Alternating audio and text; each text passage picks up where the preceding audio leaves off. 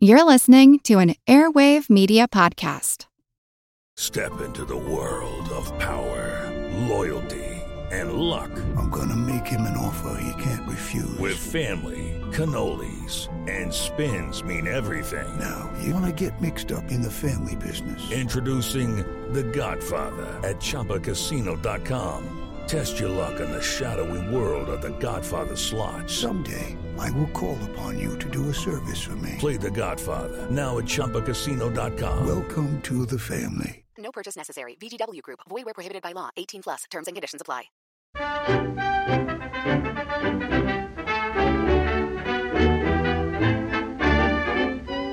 Hello and welcome along to Attaboy Clarence this week. We're all about golden age of detective fiction, in particular Nero Wolfe, Rex Stout's fascinating beer guzzling, orchid tending mystery mastermind. Nero Wolfe made two movie outings in the Golden Age and was played by two different actors. But are they any good?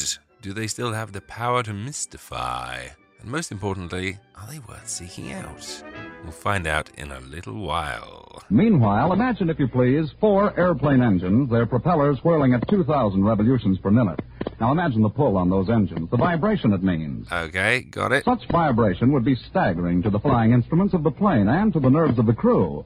Yes, it would be, but for one seemingly simple device. Valium? Rubber engine mounts, which cushion the engine and isolate that vibration. Yes, big fan of rubber airplanes. Now, engine mounts made of rubber cemented to steel. Some time ago, a cement was developed to do that job. It was a cement made of natural rubber. But recently, with natural rubber so scarce, a cement made of synthetic rubber had to be developed. So Goodyear, with 20 years' experience in synthetic rubber, took the job on itself. For here it's the law that every Goodyear product must be better today than it was yesterday, better tomorrow than it is today. Okay, good to know. Anyway, off we go now. Did you ever stop to think that if you're driving at today's top speed of 35 miles an hour and a blowout swerves your car into an oncoming truck, which travels at the same speed, the resulting crash has a force of 70 miles an hour? Yeah, I think about that every time I go for a massage. Now that's enough to double you right over the steering wheel and push the engine through the dash. Jolly little fellow, aren't you? Anyway, off we go now. Yet there is actually no need for a blowout to throw your car out of control. Not if the car is equipped with Goodyear lifeguards. Right. For the okay. lifeguard is an inner tire, a two-ply safety tire within a tube. It replaces the conventional inner tube, and if your outer tire and tube blow, the inner tire of the lifeguard remains inflated, holds the car steady so you can come to a sure, safe stop. Right. Well, thank you. Okay, well, time That's now. the kind of blowout protection your family needs, and such sure protection Off it is we that never once has a lifeguard been reported to fail. go then. Never once. Off we go then. Think it over. Off we go then. Well, remember, when your Off tire blows go. out, the Goodyear lifeguard never lets you...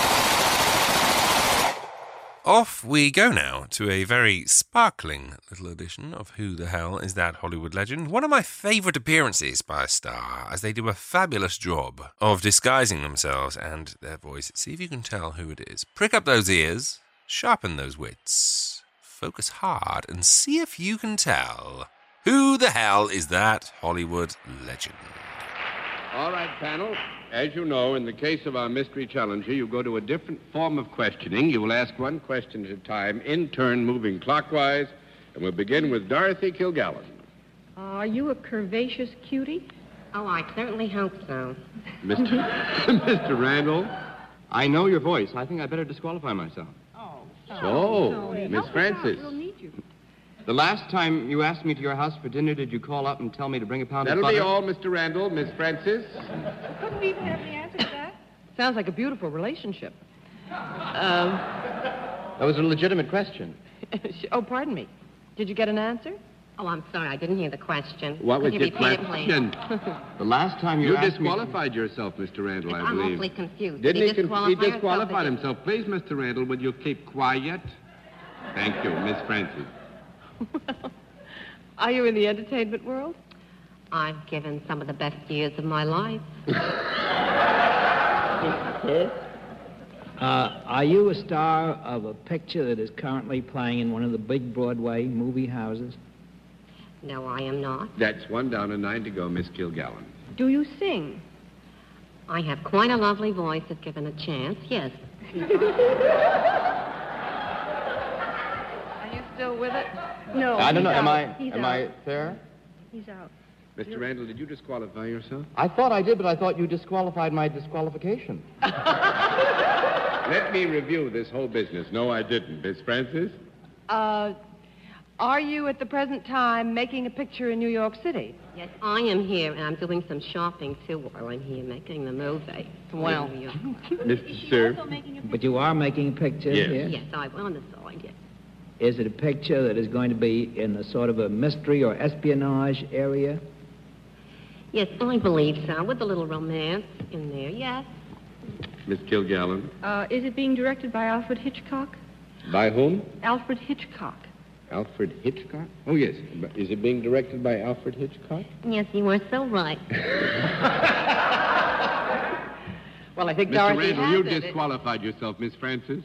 Uh, not only directed by Alfred Hitchcock, but co-starring Cary Grant. We will stop it there. I think you must have it, surely. Well, hold on to your answer for now, and we'll find out later in the show. Now, for those of you who don't know him, Nero Wolfe is a detective created by author Rex Stout. Now, every detective has his own set of peculiarities. Nero Wolfe's USPs come in the fact that he never leaves his luxury townhouse in New York. He's incredibly lazy. He's terribly overweight. He drinks nothing but beer all day. And he has a penchant for gourmet food. My goodness, it sounds like me. And tending his orchids. Okay, maybe not so much. All of his cases are narrated by his assistant, Archie Goodwin who also does all of the running around and investigating while also hooking up with dishy girls. Generally, what happens is that Archie brings back the information to Nero Wolfe, and Nero Wolfe uses his dazzling powers of deduction to spot the one hidden clue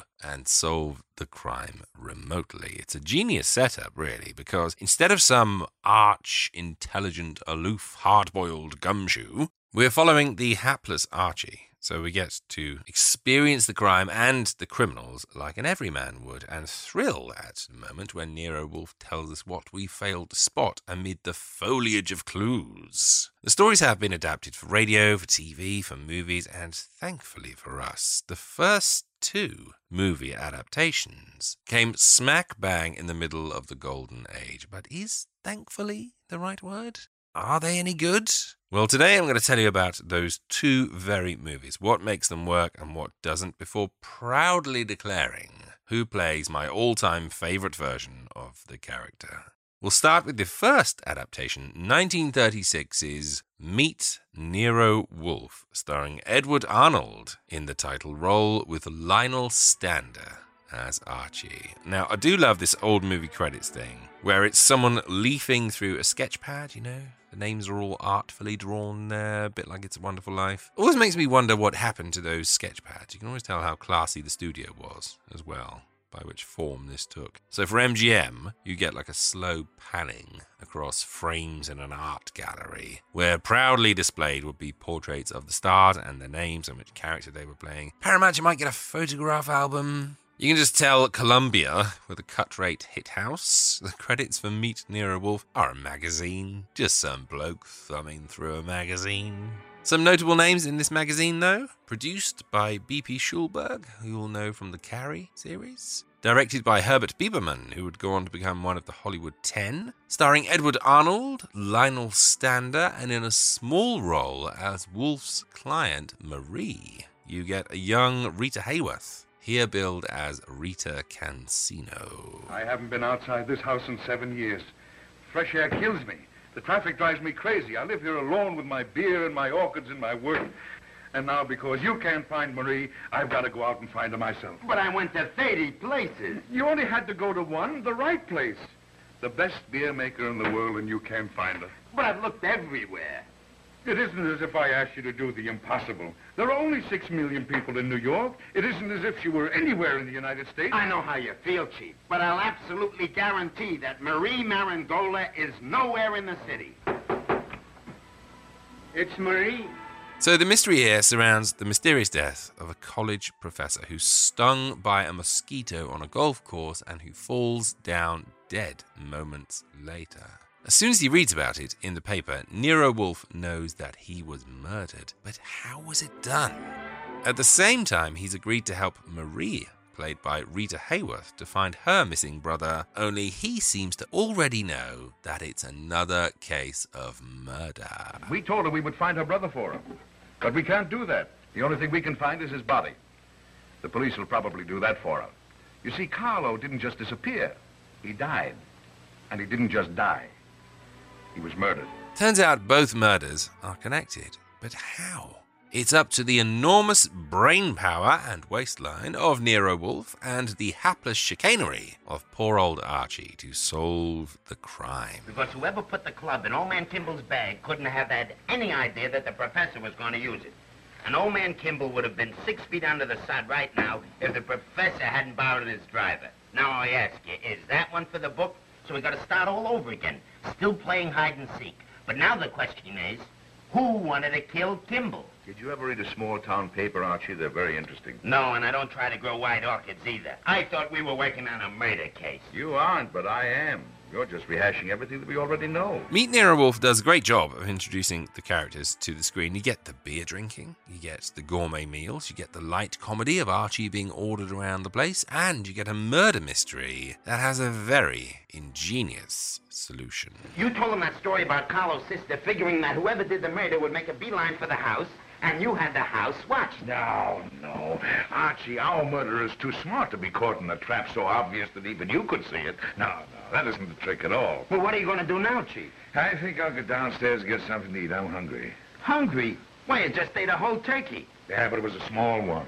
I do think the comedy side of things is played up a little bit too much. Archie is more of a man Friday in the stories, but here he's purely a slapstick sidekick. He spends almost the entire film trying to get married to his girlfriend, which is neatly sabotaged at every turn by Nero Wolfe. My main issue with this film is surprisingly Edward Arnold. He's a wonderful actor, and I enjoy him in so many movies. But there are two glaring faults here. First off, Nero Wolfe is supposed to be so lethargic that he can't even get out of a chair without help. And his refusal to venture outside borders on agoraphobia. Edward Arnold is far too sprightly. He's bounding all over the place. Secondly, this version of Nero Wolfe is kind of a douchebag.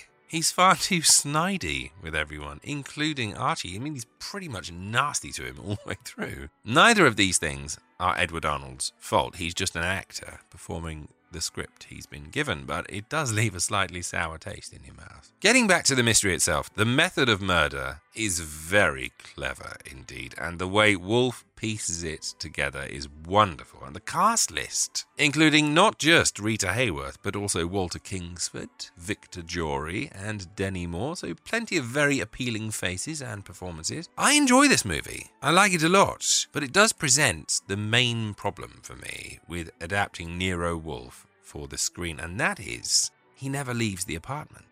Now, a clever writer and director would have worked with this in an interesting way and perhaps used the fact that he can't leave the apartment. They would also recognize the need for brevity for this film. This film is almost 80 minutes long and basically consists of Wolfe being visited by a string of suspects again and again, barking questions at them, listening as Archie tells him something new.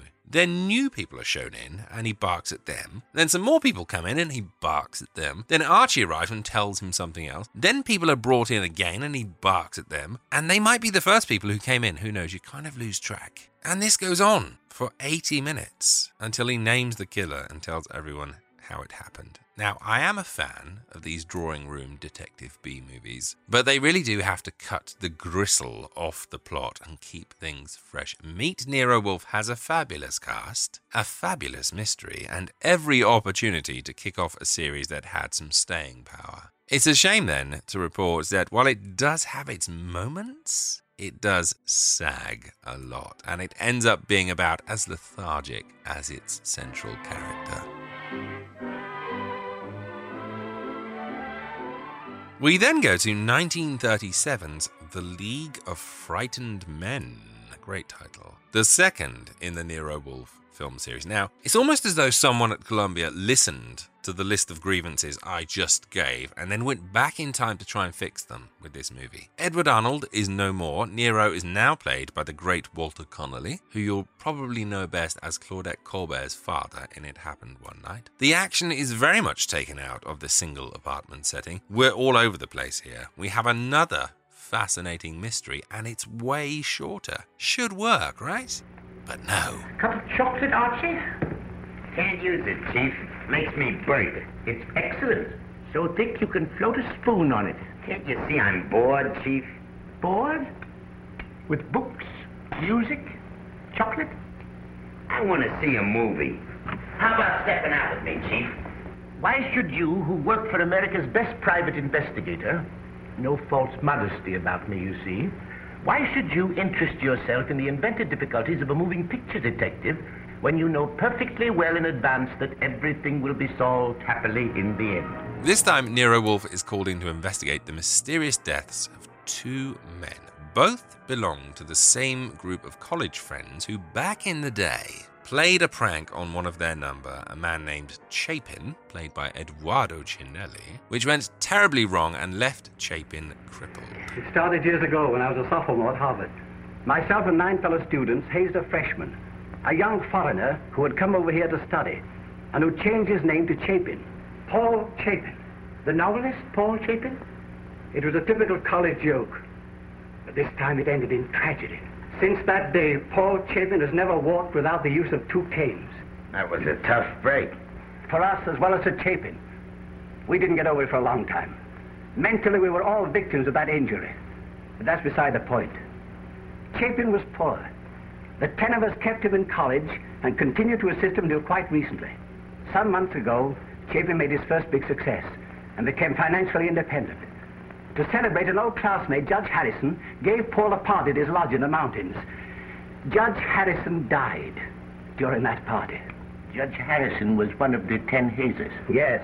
They said he fell over a cliff.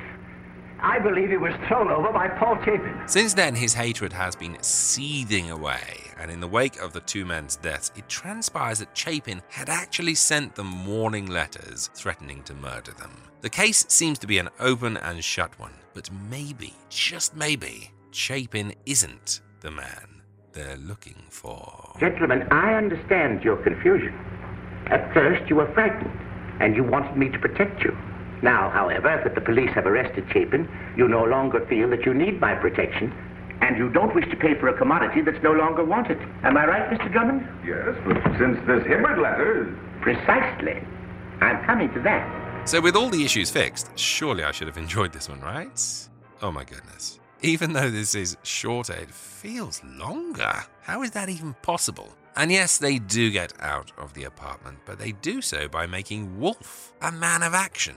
In this one, he's off to bars, he's riding in cars, he's getting himself kidnapped. You have to wonder why on earth they even bothered calling him Nero Wolfe. He's nothing at all like the original character. He doesn't even drink beer, he drinks hot chocolate all the way through this thing. Confusingly, too, Lionel Stander isn't the only one back from the first film. He plays Archie, and we also get a returning Walter Kingsford, who played an incredibly prominent role in Meet Nero Wolfe. Here, he plays another incredibly prominent role, but as a different character. So, for most of the film, I honestly couldn't understand why Nero was talking to him as though he just met him. Would it have been so hard to cast another actor? You can't really fault the cast. Walter Connolly is a very high pitched, unrecognizable version of Nero Wolfe, but he does have a certain charm. Lionel Stander is the same again. He gets a lot of grief for these films, but he's not offensive. He's just not a purist's version. Down the bill, you have Edward McNamara, who played the villain in Johnny Come Lately with James Cagney. He plays the copper here. I like seeing him. Rafaela Ottiano, too, the mad Melita from The Devil Doll. She's in this too. She's great. Ian Wolfe is here. Eduardo Ciannelli. I didn't hate this film. I just wondered why it exists, and here's why. I don't think Nero Wolfe can work in a movie. If you stick to the stories faithfully, then it's not cinematic enough to remain interesting, as in Meet Nero Wolfe. If you try and sex it up a bit and make him a bit more dynamic, as in The League of Frightened Men, then what's the point in calling it Nero Wolfe? Why not give that kind of story to The Falcon or The Saint? So, a real paradox of a film series, one that can't ever really work on screen. How odd. I said at the beginning of this that I'd tell you which version is my favourite, and I shall. Cast your minds back to classic movie land, to that hallowed period, that golden age of Hollywood, and try if you can to call to mind an actor fitting this description. He has to be overweight, he has to be sarcastic, he has to be bossy, he must have that slightly more upper class edge to him, he must be kind of dangerous, and you must be able to tell that most of what makes him tick is happening silently behind the eyes. Now, for me, the actor fitting that description perfectly is Sidney Greenstreet. Charles Laughton, too, but he was always a bit theatrical for me. Sidney Greenstreet is my ideal Nero Wolfe. And so, how fortunate that in 1950, Sidney took the role of Nero Wolfe in a very popular and well loved series on radio. In fact, it was so well loved that Rex Stout himself, the man who dreamed Nero Wolfe up, said that it was the series that best represented his stories and characters. So I'm going to present a double bill today of Nero Wolfe mysteries starring Sidney Greenstreet, and let's see how it's supposed to be done. These are two adventures I really like. The first is called The Dear Dead Lady, and the second is called The Malevolent Medic. I will see you afterwards. My boss is the smartest and the stubbornest, the fattest and the laziest, the cleverest and the craziest, the most extravagant detective in the world, Nero Wolfe.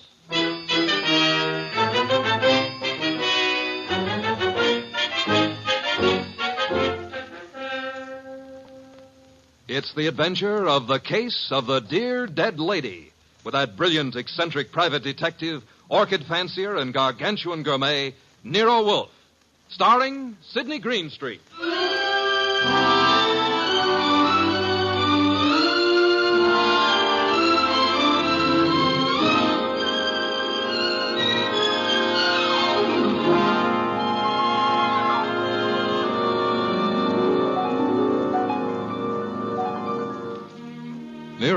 Had just come downstairs, having tended to his precious orchids. He was, as usual, seated in the library, which served as the office. He had just dialed a phone number, and, with his eyes closed, was leaning back in his specially built chair, which was big enough for two, but not two of him.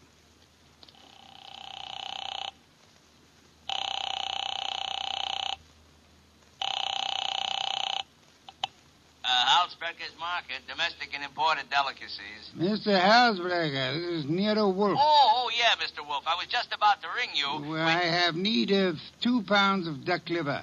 I do not, of course, refer to the commercialized Strasbourg pate. Well, I appreciate the order, Mr. Wolfe, but. Uh, Next, my cook Fritz informs me that we require three fine fat geese. Look, Mr. Wolfe, there's a little matter of an unpaid. You bill. might add 12 cases of beer, a bushel of Vermont apples, green for stuffing, and a gallon of Marquesa Patrisa Roman oil. Mr. Wolfe. In addition, Fritz has listed six dozen eggs, four braces of Sussex woodcock, and a few pounds of Westphalian ham. You have all that? Well, I, I can get it, Mr. Wolfe, but my bookkeeper. Thanks very much, Mr. Halsbracker. That will be all. Now, now then, Archie. Yes, boss? You seem to be worried. Oh, I am. This means naturally that I'm supposed to handle Halsbrecker's delivery boy when and if he shows. I had thought of leaving that simple matter to you. And what about the simple matter of the money? Money? I, I hate to bring up a vulgar subject, but where is it coming from? Oh, of course. You're right, Archie. I should have said. Said what? Charge it. Boss, look, you don't realize I know, but we're into that truffle broker for 500 odd bucks and change. All right, all right. Then give him a check. Okay. Okay, I will give him a check. And I hope they'll let you keep the orchids in your cell. You're a wit, Archie. Mm-hmm. You know, I'm on the bank's mailing list. We got a notice this morning. You don't mean. Oh, but I do. Again? Yeah, you just can't take money out of an account, boss. Sometimes you gotta put some in.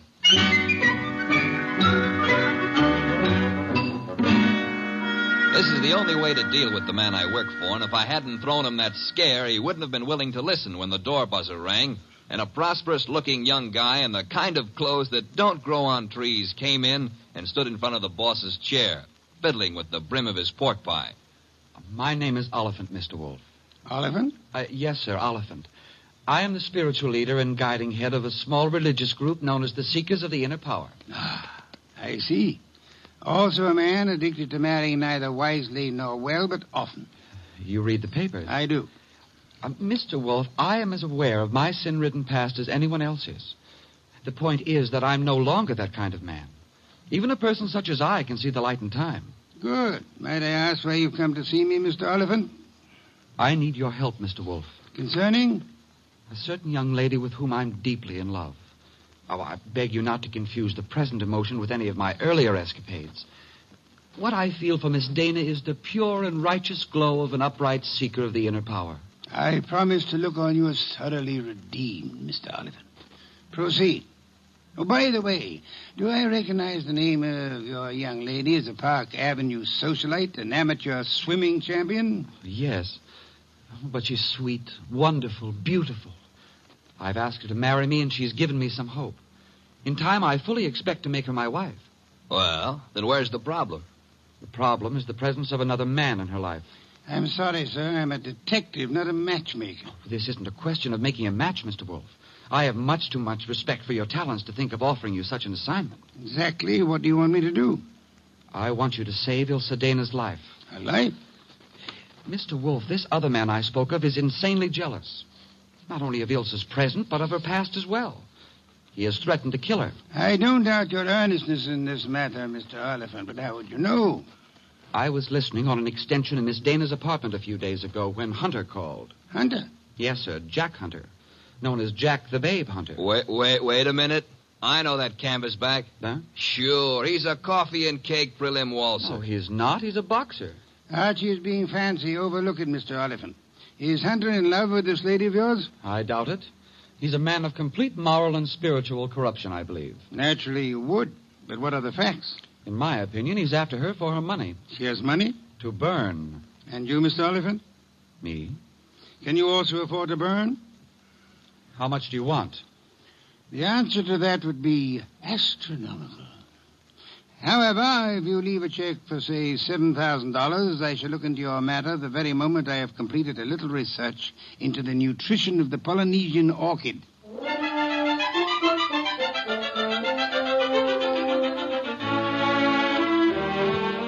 Oliphant's check gave our bank account a slight blood transfusion. I think it was the boss's plan to spend a week or two in the plant rooms before he got busy on the case. And he'd have done it, too, if that phone call hadn't come in about a little after nine, just after Wolfe had polished off one of Fritz's dinners and was settling back with a stein of beer in his hand. Don't disturb yourself, Archie. I'll get it. Now, well, look out you don't strain yourself, boss. You gotta straighten out an elbow to reach that receiver. You have an unfortunate flair for mixing humor with impertinence, my friend. Hello, Nero Wolfe speaking. This is Elsa Dana, Mr. Wolfe. How do you do, Miss Dana? We were discussing you only this morning. So I've heard. Through whom? Ted Oliphant. I see. The young man seemed to be quite worried about you. The young man should tend to his own affairs. Said you were in some danger. I know what he said, and not one word of it was true. Oh? Uh, I- I'd like to talk to you, Mr. Wolfe. I'm sure it'll be an immense pleasure. Where do you live? I have an apartment at uh, 22 Blanton Street. Could you be here soon? I could be there in a quarter of an hour, Miss Dana. By proxy, of course.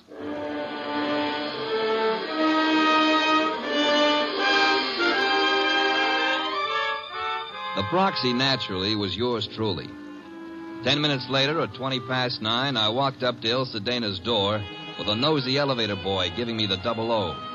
The reason for his interest was that her door was open and the room inside was empty except for a little twisted pile of pale pink satin, which at close range turned out to be a woman. Which woman turned out to be Ilsa Dana. And Ilsa Dana was dead. To be pretty. She isn't now. Yeah, strangulation doesn't help any girl's looks, son. Make anything of it? Well, the position of her body and the bloodstains on her pointed fingernails Tells me that she put up a tough struggle before somebody succeeded in smothering her with a pillow from the sofa over there. Yeah, that figures. When did it happen, I wonder? Yeah, the last 15 minutes, I'd guess. Say, who's been up in the elevator this evening? Nobody for her. Well, somebody came up. Well, who says not? They could have used the stairs, you know. Yeah. How well do you know Miss Dana? I know exactly zero about Miss Dana. How could you write her up and down every day and know nothing about her? It's a rule of the house to keep your mouth shut.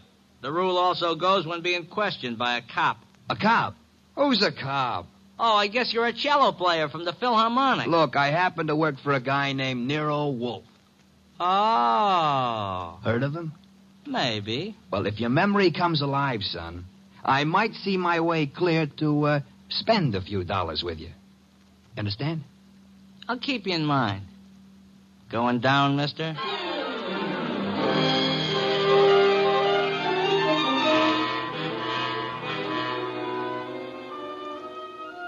I spent time trying to get sense out of the superintendent and a set of chambermaids, but they were as quiet as a ballpark on Christmas Eve. Then I called the cops and told them about Oliphant and Hunter. By the time I got home, the house was dark and Nero Wolfe was sleeping. Next morning, I gave him the details while he drank three bottles of beer. When I finished, he sat for a long time and then started another bottle. The prize fighter. What about the prize fighter, Archie? Hunter? Well, I, I phoned the hotel he lives in before you got up. And? They told me he wasn't in. Hmm. You know, I begin to think that Mr. Oliphant brought us a more absorbing case than he suspected. You know, I'm glad you like it. I don't like it. I don't like work of any variety. But this thing has its points. Well, what do we do next? Next, we investigate my client. What? Merely because a reform playboy employs a detective doesn't exempt him from suspicion, Archie. Oh, now who's that? I'm afraid we have no choice but to open the door and see. My name is Young. Barstow Young. It's nice meeting you, Mr. Young. What do you want? I want to see Nero Wolfe. About? Uh, about a certain young lady with whom I am deeply in love. What? Will you repeat that? I want to see Mr. Wolfe about a certain young lady with whom I am deeply in love. Mm-hmm. Her name, please? Ilsa Dana. Is it possible that you entertain plans of making her your wife? Why, yes, but uh, there's a problem involved. Another man? Yes. Well, and... do come in. Do come in. I think we've been waiting for you. Oh, Mr. Wolfe. Here's another one. Ah, Mr. Wolfe. You've come to me about Miss Ilsa Dana, sir? I have come to you more specifically about a man who has threatened her life. Hmm. How unusual. He's the treacherous kind, mild mannered, you know. As we say in my profession, he underplays it. Your profession, then, is the stage. It is, sir. Go on, you interest me deeply.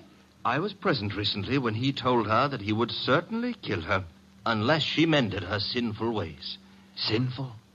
No one denies that Ilsa has had, uh, shall we say, a checkered career.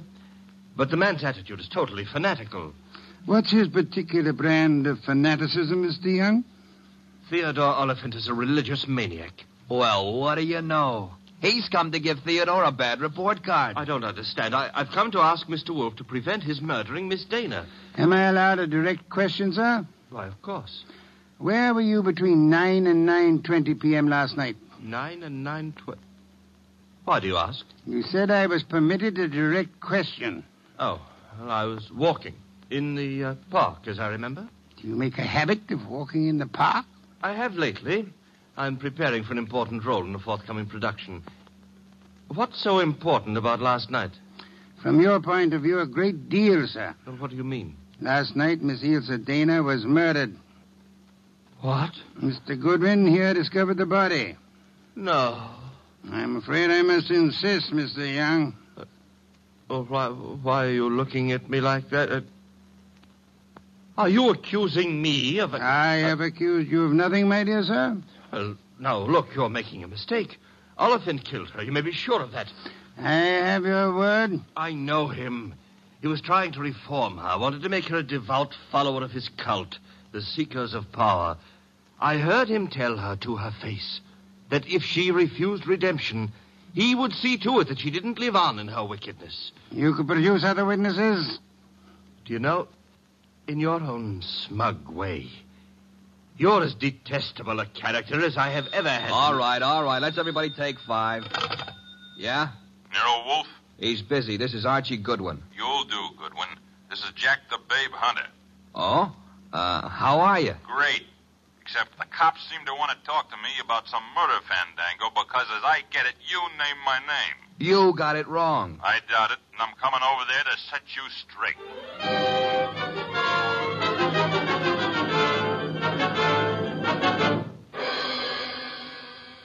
Why'd you ring me in on this mess, Wolfe? You knew the girl pretty well. Me and how many more? Besides, what time was she murdered? Last night between 9 and 9.20. I see. So if you will inform the police where you were at the time, that should be that. Yeah. By the way, Mr. Hunter, where were you at the time? I don't see your badge, Wolfe. I was only wondering. I haven't been near the Dana woman for over a month. But if you're really interested, I'll give you the name of the killer. Please do not keep us in suspense, Mr. Hunter. A couple of years back, Ilsa financed a guy in a big and lousy Shakespearean play that closed like a clam and nothing flat. Go on. It was money down the drain. The guy's got nerve. He was in love with her, and he figured she'd do anything for him. So he comes back to her to finance him again. This time in Hamlet, no less. I see.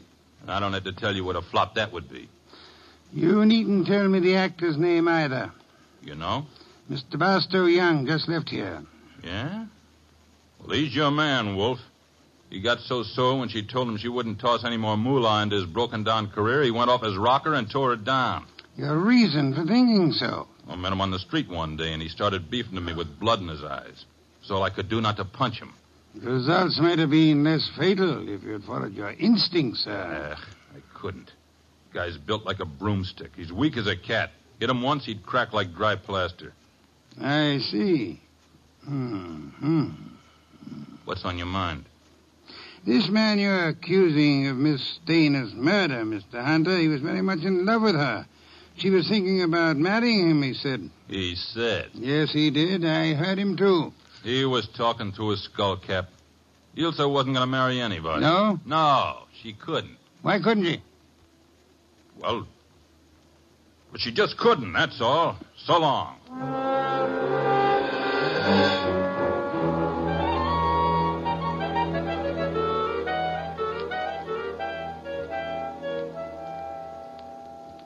Well, now we got a perfect circle with everybody pointing at everybody else and nobody able to prove a thing. What Hunter says isn't impossible, Archie. You think Young did it? I don't think at all yet. But if there's anything more dangerous than a woman scorned, it's an actor scorned. We have another visitor. Yeah, who are you expecting? At this point, anybody. Hi. Oh, you. Yeah, I told you you might hear from me. Come on in. Who's this? Uh, fellow runs the elevator at 22 Blanton Street. What do you got for me, kid? Postcard? Postcard. Here. The cops missed it, but I spotted the edge stuck under a rug. Nice of you to have delivered it. Or maybe he was just being curious. Curious? It's not every elevator boy who has a chance to see Nero Wolfe in the flesh. Oh, him? Come off it, High Pockets. I'm here because you mentioned something about spending a few bucks. Oh. I wouldn't cross the street to see the best gumshoe that ever breathed. Look, gumshoes don't breathe, and how would you like a sock? and Archie, pay him and let him go. Yeah, pay me and let me go. Sure, Mr. Wolfe. Here you are. Thanks. Don't mention it. Anytime, pal. Anytime. How do you like that fresh little punk? Archie, the lad has done us nobly. Yeah? A typewritten card addressed to Miss Ilsa Dana. What's it say? Rather peculiar message. Have you prayed tonight? It's signed with a single letter O. Have you prayed tonight? Yes, Signed O? exactly. Weird, isn't it? Well, what's weird about it? What could be plainer? Have you prayed tonight? Now, I ask you, who is the man in this deal who's interested in praying? All of us, I hope, are God fearing. All right, all right. But I ask you again, what does O stand for? It could stand for O'Brien, Obituary, Omaha. What about Oliphant? Oliphant, too. Look, what, what's with this indifference? The case is cracking and you slough it off. You remember what Young said? Oliphant threatened to kill her because she wouldn't join that cockeyed movement of his. Don't exhaust yourself, Archie. We have a hard night ahead. Yes, but I don't But understand. I don't mean to stifle your imagination, my friend. But if you'd reserve your deductions for a little while, you could lend me some much needed assistance. What do you want? I want you to become a burglar. A burglar? I want you to hurry over to the dead woman's apartment on Blanton Street and ransack it. For what? How do I know? We need help. Anything may help us. Go through the place with a fine tooth comb.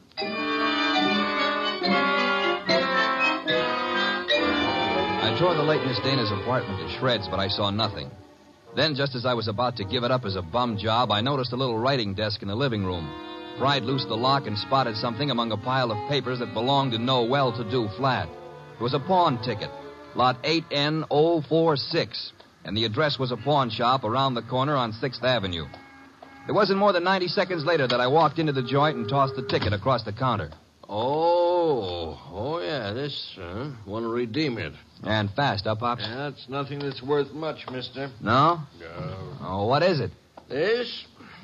Small steel filing box. Oh. Anything in it? I don't know. Come to me locked, never been able to get it open.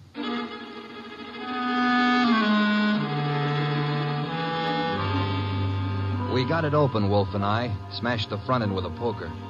There were some odds and ends inside old earrings, some thumbtacks, a cigarette lighter, just trash.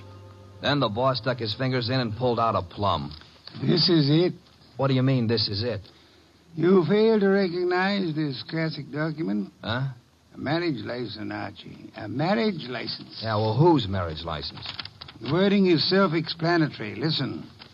This is to certify, etc., etc., thus licensing on this third day of May, 1946, the marriage of Miss Ilse Dana to Mr. Johann Jaeger. Johann Jaeger? Exactly. Well, who in the world is Johann Jaeger? We'll soon see. I don't get it. I can understand. It's a befuddling little puzzle. It'll be very easy for one to make a fatal mistake here. But of course, you won't. I won't.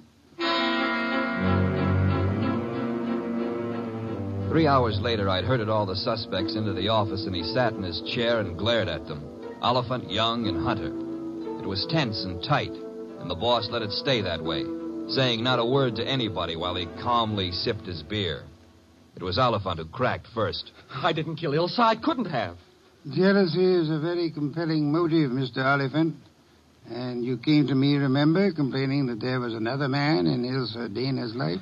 Whatever I complained about, and, and jealous as I was, I didn't kill her as the sacred power is my holy judge. Being unacquainted with your sacred power, I'd have to ask you for a better authority. Sacred power. Oh, it simply wouldn't have been possible for me to have done it. Why not? Yeah, why not? Because I. I was at Mickey's Night Owl Club last night from 7 until 4 a.m. Contemplating the sacred power, no doubt. That can be proved, Mr. Oliphant? Let me call now. Let the head waiter tell you. Hmm. Will you take your embarrassment as an indication that you're telling the truth? Hey, wait a minute. You you can't let him off like that. Don't be bothersome, Archie. Yeah, but we got that card he wrote, the one about have, have you pray tonight, signed with his initial. He didn't write that card, Archie. Now, look.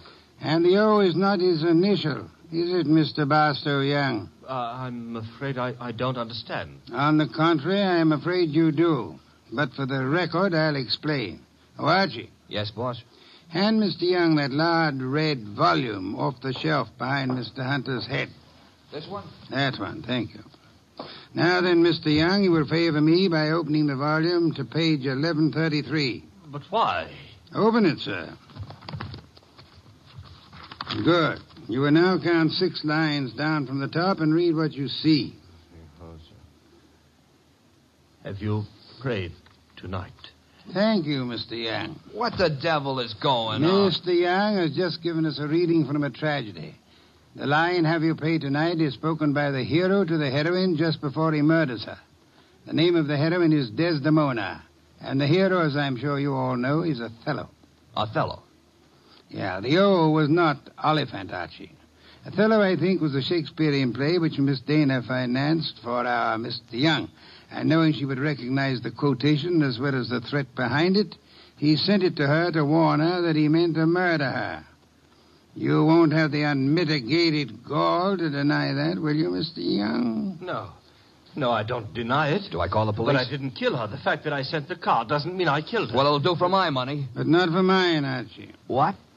Mr. Young couldn't have killed Miss Dana. Why not? Because he lacks the strength to strangle such a healthy young woman, a champion athlete, wide awake and full of fight. He's rather a frail person, as we know, and smothering Miss Dana with that pillow was no easy task. She struggled. Therefore, she clawed the wrists of the murderer.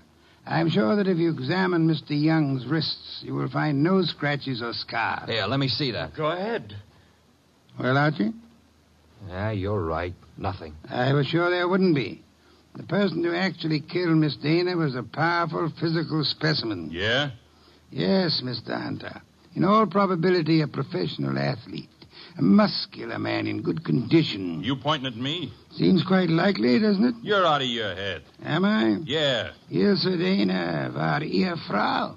Nicht wahr? Jawohl. I. I mean. You said yeah, Mr. Hunter. And you meant yeah, yes.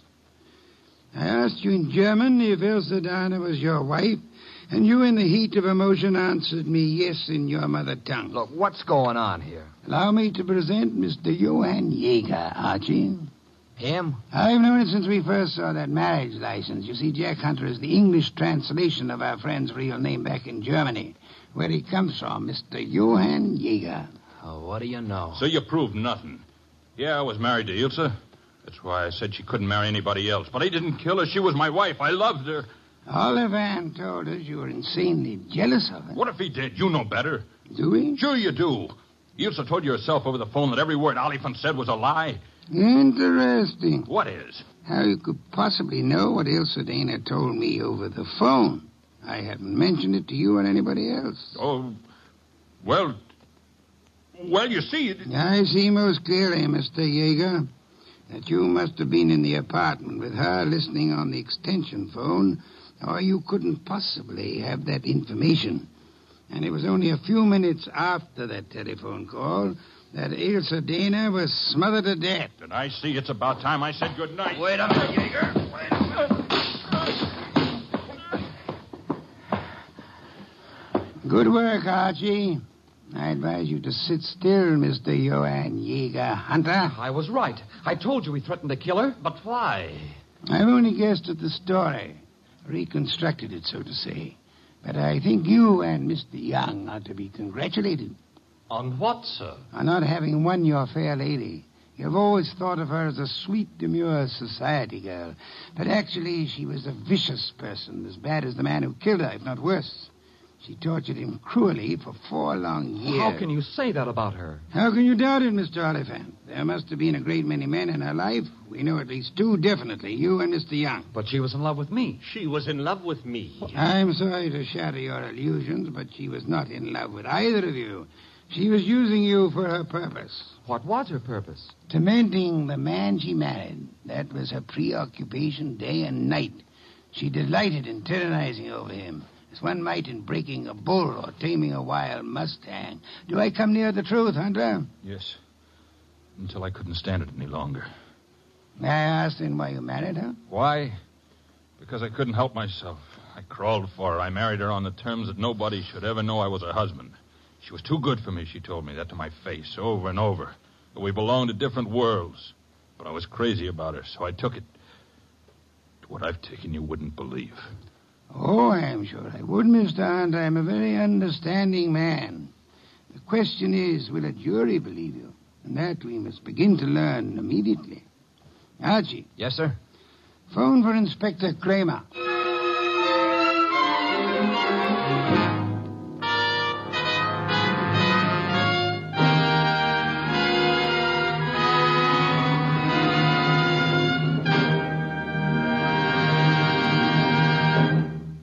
Listening to The New Adventures of Nero Wolfe, starring Sidney Greenstreet.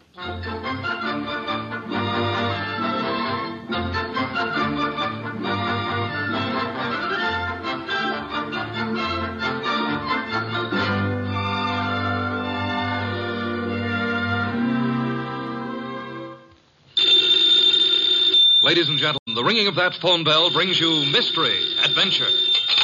Nero Wolfe's office, Archie Goodwin speaking. Who? Mr. Hal Horton, United Industries? Oh, I see. Well, I must warn you, Mr. Horton, Mr. Wolfe doesn't take kindly to big industrialists. Says their great wealth upsets his digestion. Why do you want to see him? The connection's bad. I don't hear you. Who? Who? Mr. Horton, who? Hmm, we're cut off. What is it, Mr. Goodwin? Mr. Hal Horton called. I understand that. I won't see him. Tell him what money I have to invest I put into orchid plants. Mr. Horton wasn't promoting anything. And what did he call you for? The great Horton needs a detective. Maybe just my occupational reflex, but I thought he said somebody'd been murdered.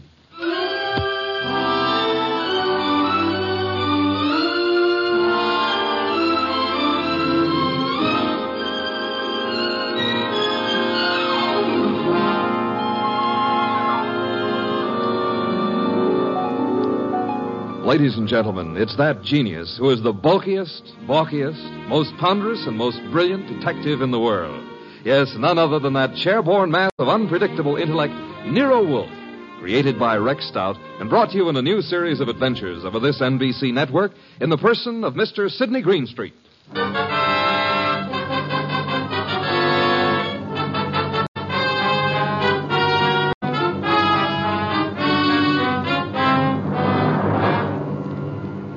It turned out that what Horton had said had been murder, which became celebrated in the case of the malevolent medic. But its solution wasn't a simple matter of following up his accusation. It had false clues mixed all through it like raisins in a pudding. The man we came to know as the malevolent medic was young Dr. Benjamin Sloan. The case began on the sunny afternoon when Grace Banks, his nurse, came into his private office. Ah, waiting room's finally empty, I take it. Well, there's one more patient, darling. I'm sorry, doctor. Hmm. Mrs. Horton's here for another of the thiamine chloride shots you ordered for. I said you could give her those, Grace. She doesn't have to wait to see me. Oh, she's hung up her mink coat, popped her orchid and her alligator bag, and filled up all the ashtrays with lipstick cigarette stubs. Mrs. Horton prefers to wait for you. She seems very upset. I hoped she'd get hold of herself. Mrs. Hal Horton, with all that money. Whatever gives her such jitters? Darling, if I ever get in that condition after we're married, please shoot me. I've advised her to go to a specialist. Hers isn't a true medical case. Well, I'll do what I can. Get a needle ready, will you, Grace, and show Mrs. Horton in. Yes, darling. I mean, doctor. Mrs. Horton, will you step in now?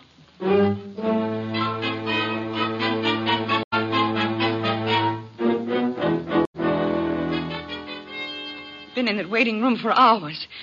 Ben, I wrote you every day this week. Why didn't you answer me? You say your health hasn't improved, Leslie. I'm worse. Much worse. Still chain smoking, drinking, and sleeping pills? I have to take something. I can't walk the floor all night, can I? Thinking, thinking. Why are you so unhappy, Leslie? You have what you always said you wanted money, clothes, excitement. You have the right to say that. But don't. Please don't. I'm only pointing out facts you should face. I told you from the beginning you need a nerve specialist. I need you. Nobody else can help me at all. Leslie, you went over this the last time you were here, and in all those letters you've been sending. Now, let's cross it off for good, shall we? Don't talk like that. You don't mean I'm no longer a lovesick dope, and you're the wife of one of the biggest industrialists in the country. Yes, Hal Horton. I despise him. He thinks his money makes him God. He thinks he can buy anything that he bought me. It made me think I was getting the world with a fence around it. Everything I want is on the other side of that fence. You don't know what you do want. I want us the way we used to be, happy in love together. Leslie, please be quiet. Why? Miss Banks is in the laboratory. She can hear you. What of it? I'm not ashamed. I'll tell her. I'll tell everybody. Imagine Hal's face when he finds out I'm leaving him, but I'm coming back to you. He already knows about you. I told him you were in love with me, that you're jealous. He doesn't like it. Leslie, you're raving. Now stop it. You always said I was the most attractive woman in the world. You made your choice. Now get this into your head. I'm really in love now. In a few weeks, I'm going to be married. Now I'll get your medicine. So it's really true. You are going to be married. Yes. I'd heard it, but I didn't believe it. Going to marry a nurse. All my friends have known and been laughing at me. Please, now that's enough. I made a plan, a wonderful, beautiful plan about us. Ben, you love me. Ben, say you love me. Mrs. Horton, that is all over. You don't love me. No longer. You're here as my patient, and that's all. After this treatment, I must ask you to get another doctor. A wonderful, beautiful plan for us. And now she threatens to step in and spoil it. Well, maybe I'll spoil a few plans. How would you like that? Threats will accomplish nothing. I can ruin things for you, Ben.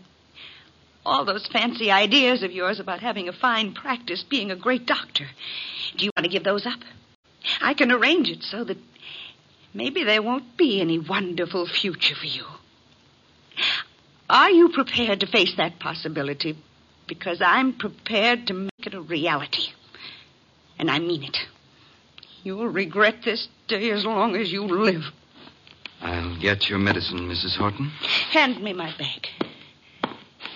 Thank you.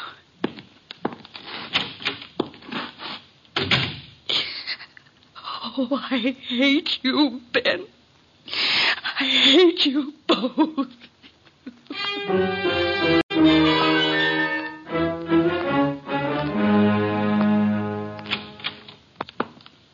Sorry to have kept you waiting, Mrs. Horton. Miss Banks had to do a repair job before she could use the sterilizer. Alcohol, Miss Banks? Yes, Dr. Sloan. Now, Mrs. Horton, may I help? Thanks. So nice of you. There. Right side for the hypo this time, isn't it? Just touch with this cotton. Ready now, Doctor. Oh, I... What's the matter, Mrs. Horton? I'm, I'm just cold. Alcohol. After this, I advise you to go home and rest. These massive doses are a little painful, but they give results. That's all. Just relax here, and you can leave in ten minutes. Come, Miss Banks. I want to talk to you.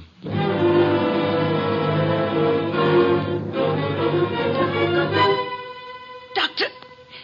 Doctor! I, I feel sick. I feel very sick. You might as well stop acting. I can't get up. My feet, Ben. Look at her. Something's happened. Hysteria. No, her face. Oh, and she's falling. Mrs. Horton, hold on to me. I've got you. Hold her up. Leslie, what is it? Pain. Terrible pain. Where? What from? Sick everywhere. Pain, everything's pain. Pain in my head, pain in my feet. My feet. My feet. Oh.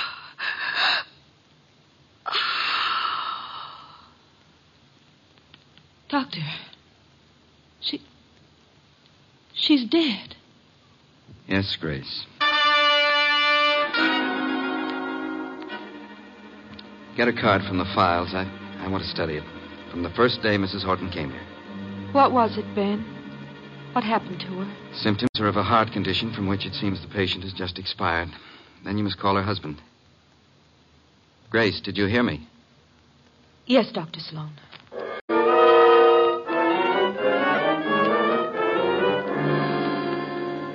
While I discourage your visit here, Mr. Horton, I do have a sort of curiosity about the operation of so-called big business. Maybe offer you a glass of beer and hear an explanation of the rise and fall of this morning's stock market. You don't think I've come here socially? Hm. I wish to engage your services for. Not available. You're a detective, aren't you? Specializing in cases that interest me. Sherry, Mr. Horton? I don't need it, thank you. But Mr. Wolfe says he specializes in cases that. I've interest- just got here. I haven't told my story. I don't believe you even know who I am. Oh, yes, we do. We do indeed. A millionaire. Did I offend you by speaking of a fee? No, on the contrary. It is that portion of your conversation which interested me most. Frankly, I planned to spend the evening examining the first edition of Henry James I'd like to purchase, and the word fee suggested a possible way. Now, what have you done, sir? What have I done? One doesn't have to be a detective to recognize you're in trouble, Mr. Horton. Look, Mr. Wolfe, I have done nothing. But I've got a question I've got to have answered. I need facts. They tell me you're the man who can give them to me. If Nero Wolfe can't get them for you, they're not facts, they're fancies, Mr. Horton. Well, my story's involved. But the gist of it is uh, your beautiful wife, a former model, died last week. The death certificate indicated a heart attack. You suggest she was murdered. How did you know? Never mind how I came to my conclusions. How did you come to yours? Leslie had been going to a Dr. Benjamin Sloan. She said he was a specialist. Some friend had recommended. She'd been upset. He was giving her vitamin B shots, she told me. You doubt that was true. Dr. Sloan informed me, uh, after she died in his office, uh, there'd been a heart condition from the beginning. Well, I don't believe it. Leslie was a very emotional girl. She'd have been quite frightened of a heart ailment. She'd have told me about it. Maybe she didn't comprehend its seriousness. Dr. Sloan did. Why didn't he get in touch with me at once about it? Then, when I went to clear up Leslie's room, I discovered something. Leslie didn't go to Sloan through a friend. She'd known him when she was a model and he was a hospital intern. She'd kept letters he'd written to her then. Love letters. Indeed. Well, doesn't that give you an idea, Mr. Wolfe? Sloan lost Leslie to me. No man who had been in love with Leslie would ever get over it. Would a man be jealous enough, kill a woman loved, rather than have her belong to another man? An interesting theory, Mr. Horton, one frequently advanced in fiction. Shall we investigate and see how it works out in fact? Ah, you'll take the case then. The intricacies of the feminine nature are challenging if you do not have to come in contact with the creatures. The uh, practical research in such matters I leave to Mr. Goodwin here. It is the field in which he specializes. But it's you I want. Our method of operation is not under your control, Mr. Horton. Will be so kind, Archie, get a first-hand report of Dr. Benjamin Sloan and the women in his life.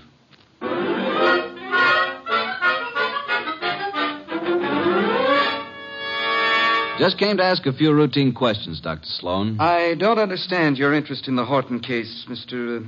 Goodwin, is it? That's right. The death certificate was signed and a report made to the medical inspector. Detectives are a snoopy lot. Detectives? Are you from the police department? No, I'm employed to note some details before we close up the Leslie Horton estate. Sudden deaths have to be double checked. I'm afraid I can't add a thing to what I've already reported. Well, thanks for seeing me anyhow. Been a pleasant visit. Ever have a patient die in your office before, Dr. Sloan? No, but I've seen similar cases in the hospital, of course. Was Mrs. Horton warned about her heart condition, Dr. Sloan? I discussed her case with her fully and frankly. And her husband, wasn't Mr. Horton alarmed? He didn't know. Mrs. Horton's ailment was, well, not to bore a layman with medical details, was not a fatal one necessarily. She might have gone on for years. Just played in bad luck, huh? The worst. Mm-hmm. When'd you first meet her? Several weeks ago. And saw her how many times? It's all on the record. She was nervous. I prescribed thiamine chloride. Her medical report card shows that. You read it for yourself. Well, I guess that's all, Dr. Sloan. Won't bother you further. Miss Banks will show you out. Yes, Dr. Sloan? Sort of a modern Aladdin arrangement, isn't it? Wish I could press a buzzer and have a beautiful girl like you appear. Mr. Goodwin is leaving. Oh, this way, Mr. Goodwin. You can use the side door. The waiting room's full of patients. So long, Doctor. This way through the lab. There's a door from it into the corridor. Cozy place, all those bottles. I suppose there's enough stuff in here to kill an army. To cure one. Miss Banks, may I say that you're the kind of a nurse that patients dream about? Make it a pleasure to go to a hospital. Blonde hair, blue eyes, winkers an inch long. Are they real? If you'll excuse me. What do I have to come down with to persuade you to take care of me? Huh? I don't take cases. I'm a technician. Good day, Miss. So you work just for Dr. Sloan? It's too bad the way he's involved in this Horton case. It looks serious. Mrs. Horton simply died of a heart attack in Dr. Sloan's office. If you wanted to help your boss, Miss Banks, you'd stop rushing around and answer a few questions. I'm sure Dr. Sloan gave you the necessary information. Guess he doesn't realize the trouble he's in. If you can supply any details that'll change the picture, you'll be doing him a great favor. He's a nice guy. I want to help. What is there to say? The report. Let's get it in your own words. Just what really happened here that day. Well, Dr. Sloan gave Mrs. Horton the vitamin B shot. That was routine. Mm-hmm. But she didn't get up afterward. She said she was sick. And then she fell and I caught her. And Dr. Sloan administered emergency treatment. What did that consist of, Miss Banks? All that is in the office record.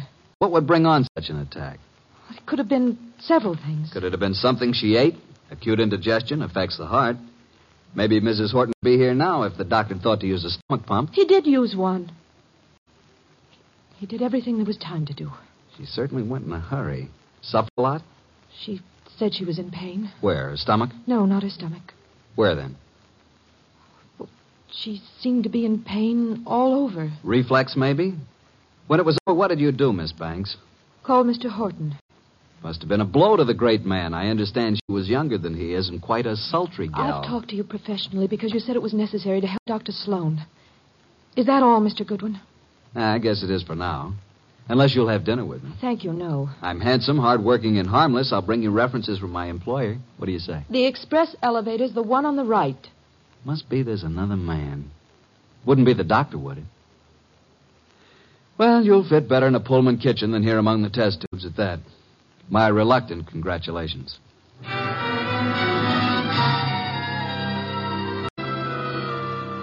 Verdict, Archie? Innocent as lambs, both Sloan and the nurse. Evidence to prove it? My unfailing sensibilities, not the murderer type. Nice couple, doctor and the nurse. I suspect they're engaged. She's so much in love with him, I could have been you, and she wouldn't have known the difference. Very flattering. Records? The usual medical record, Mrs. Horton's first visits, symptoms, subsequent visits. Here are the notes on it. Hmm. Vitamin B shots. No chance they brought this on, huh? Dr. Sloan says absolutely not. I checked that with other doctors. But Mrs. Horton did go into this right after the hypo. Nurse's story jives with Sloan's? Mm-hmm. A little more detailed. She says he did everything, even used a stomach pump. The woman was in pain? What's this? Head to feet? My way of saying pain all over. What other papers did you examine? Only the medical record. Get back to Sloan's office late tonight and examine all the papers in his desk. Can't you trust me? I tell you, there's no reason even to suspect these two. When you have one of your adolescent infatuations on, blood dripping from a dagger in a girl's hand would look to you like crushed rose petals.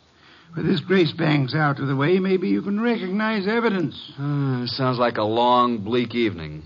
Hand me that medical book, and then be on your way. I want to think.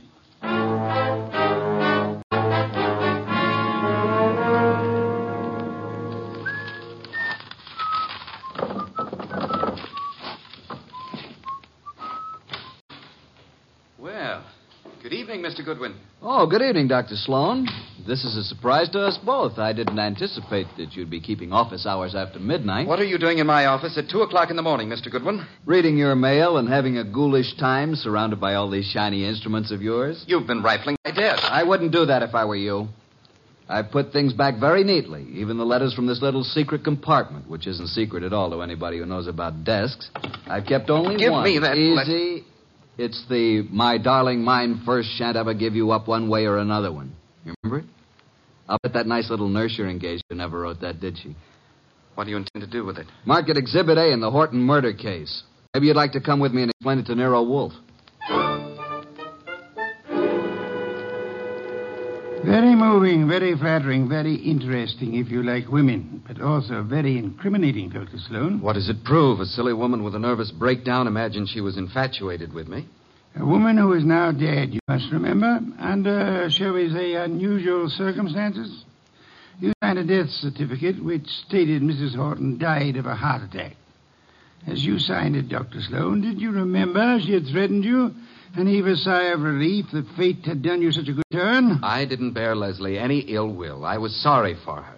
You felt adequate to the situation. You called no other doctor, though there are several in your building. My first thought, of course, was that it was some extraordinary allergic reaction to the vitamin dose. It was not until an hour or two after she was dead you decided she expired from a heart attack. Yes.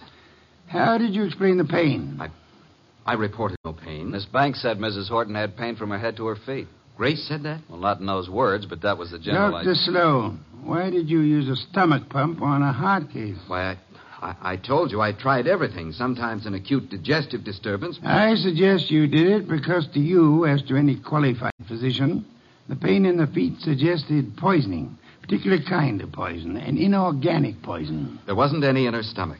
You maintain that? Archie, get the medical examiner on the phone. Tell him the body of Miss Hal Horton must be examined for any evidence of poisoning. I know you think Mrs. Horton was murdered, but it's impossible. There'd been no one near her. Miss Banks. Miss Banks couldn't have done it. She was working with me constantly. That's what I thought you'd say, Dr. Sloan.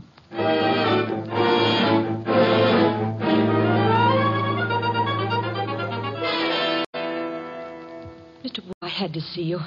This is the most dreadful thing I've ever heard of. Trying to accuse Dr. Sloan of murdering a patient. It appears he had a reason to want Mrs. Horton dead, Miss Banks. She was that thing the poets write about, a woman scorned. She had sent him this hysterical letter threatening scandal if he rejected her. He couldn't control her. She kept coming back to his office making scenes. He gave her nothing but thiamine chloride. I know. I fixed the shop myself. Don't start covering for her. I'm not. I tell you, I filled the needle. And I didn't put anything but thiamine chloride in it. You haven't any reason to think anybody did, except for that letter you stole. If it wasn't for that letter, give it to me. Give it to me. Stop it, Archie, quick. Drop it, baby. Come away from that fireplace. Why, you little tiger kitten. I didn't think you had it in you. Come on, let go of Won't, I won't. Let go. Give it to Papa.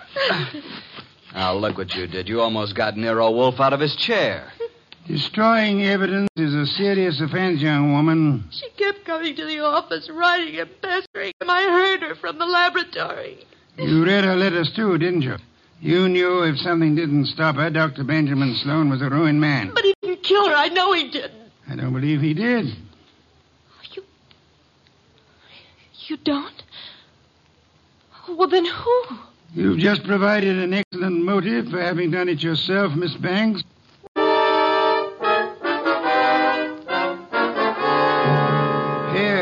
White wine.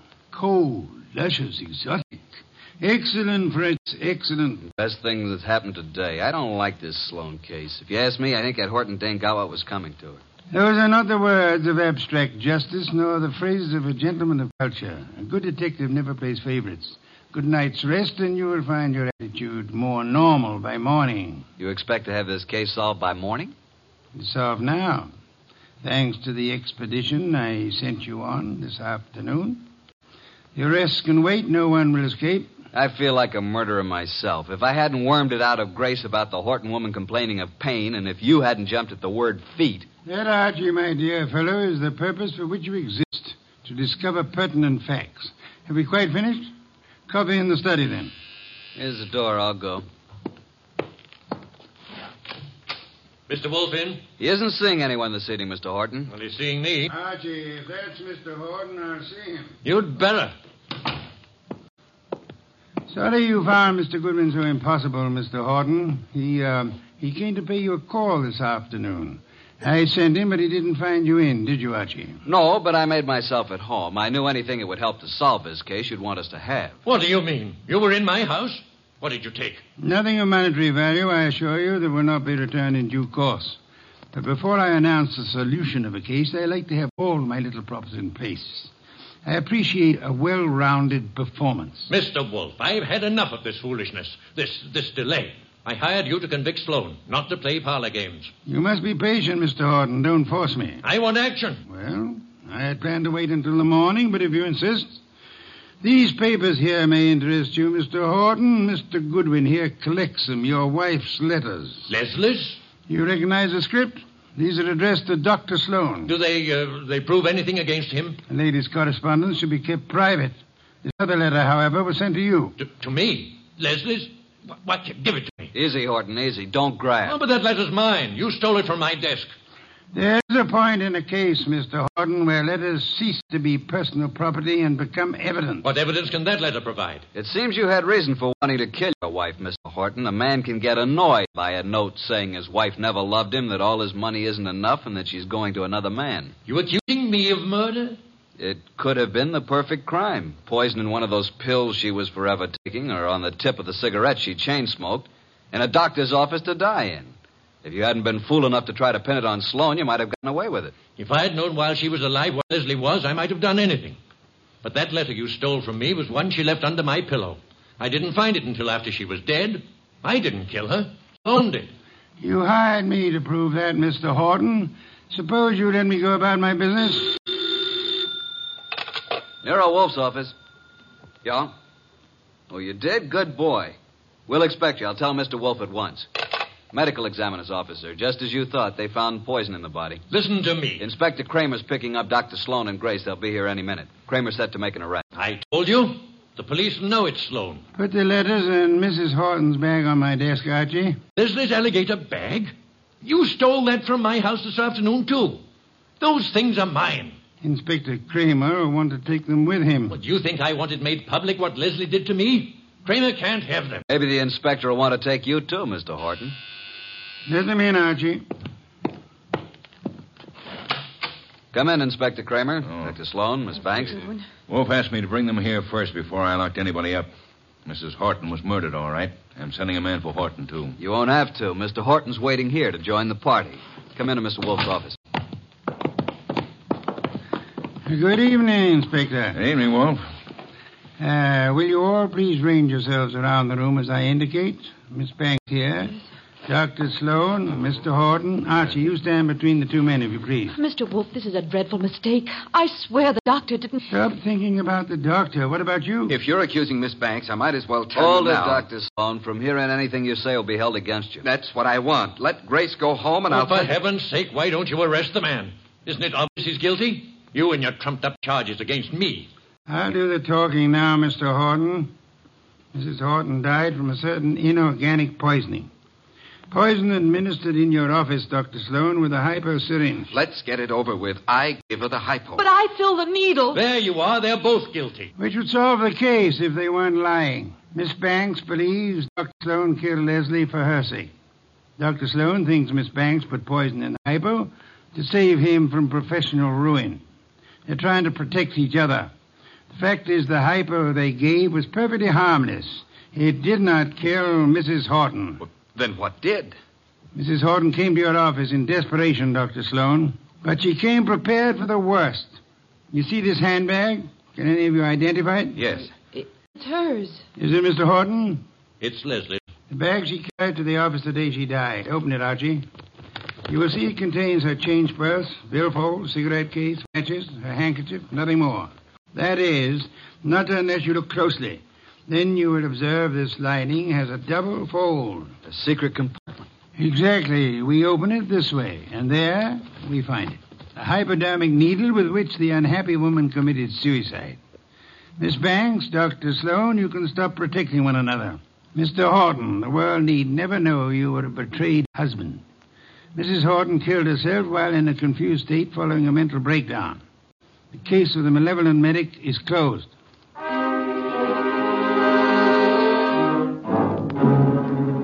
How did you ever get the hunch about the handbag, Mr. Wolfe? I know nothing about women, but on my occasional trips abroad, I have been forced to observe their handbags. Monstrosities. They hold anything and everything. Now that our guests have gone, Fritz is bringing coffee to the study. Would you like some beer? I believe I would. Somehow I feel I've earned it. Yeah, here you are. Poor fellow, I'm very sorry for you. How so? This is one case in which there is no falsely accused, unattached young lady for you to squire about. well, here's to your better luck next time.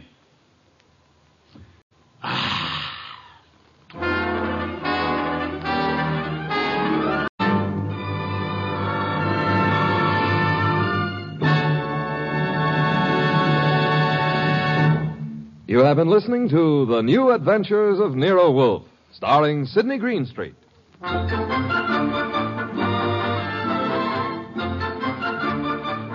And that was the amazing Sidney Greenstreet in two episodes of The New Adventures of Nero Wolfe, providing us with the definitive take on Rex Stout's brilliant character. Superb. Just time now to find out who the hell that Hollywood legend was. Not only directed by Alfred Hitchcock, but co-starring Cary Grant. Is it the award winner Eva Marie Saint? It is that. Yes, it was Eva Marie Saint who paid a visit to the What's My Line studio during the filming of North by Northwest to do a fabulous impression of Joey's agent from Friends. Did you get it? Of course you did, you're very smart. In case you'd like more of these shows, you can find a hundred more instantly available right now by signing up to become a co-producer at www.patreon.com slash attaboysecrets. Not just that, but you'll get a weekly invitation to our film club nights. You'll be added to the credits of every single podcast episode. You'll gain instant access to my classic movie library. You'll get nine more series of The Secret History of Hollywood that aren't available on the public podcast feed. You'll get movie commentaries, previews, ebooks, and much more. Only takes a moment to sign up at www.patreon.com slash attaboysecret or click the link in the show notes of this very episode. That is it from me for this week. You've been fabulous company. Thank you for joining me. Until we speak again, dearest friends, remember to take super care of yourselves and those you love. And bye for now.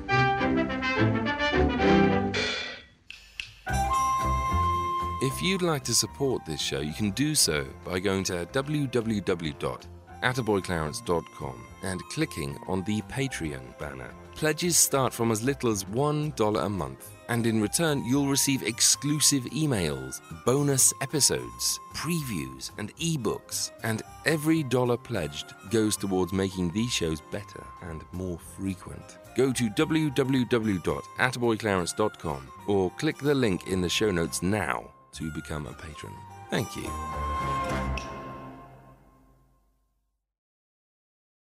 It's lunchtime at Tim Hortons, and we're serving up a special deal just for you. Our new $5.99 lunch deal includes your choice of any lunch sandwich and a side of crunchy kettle chips. Because what's lunch without a little crunch? And the sandwich choice is all yours, like a ham and Swiss, Chipotle chicken wrap, BLT, and more, made to order just the way you like it.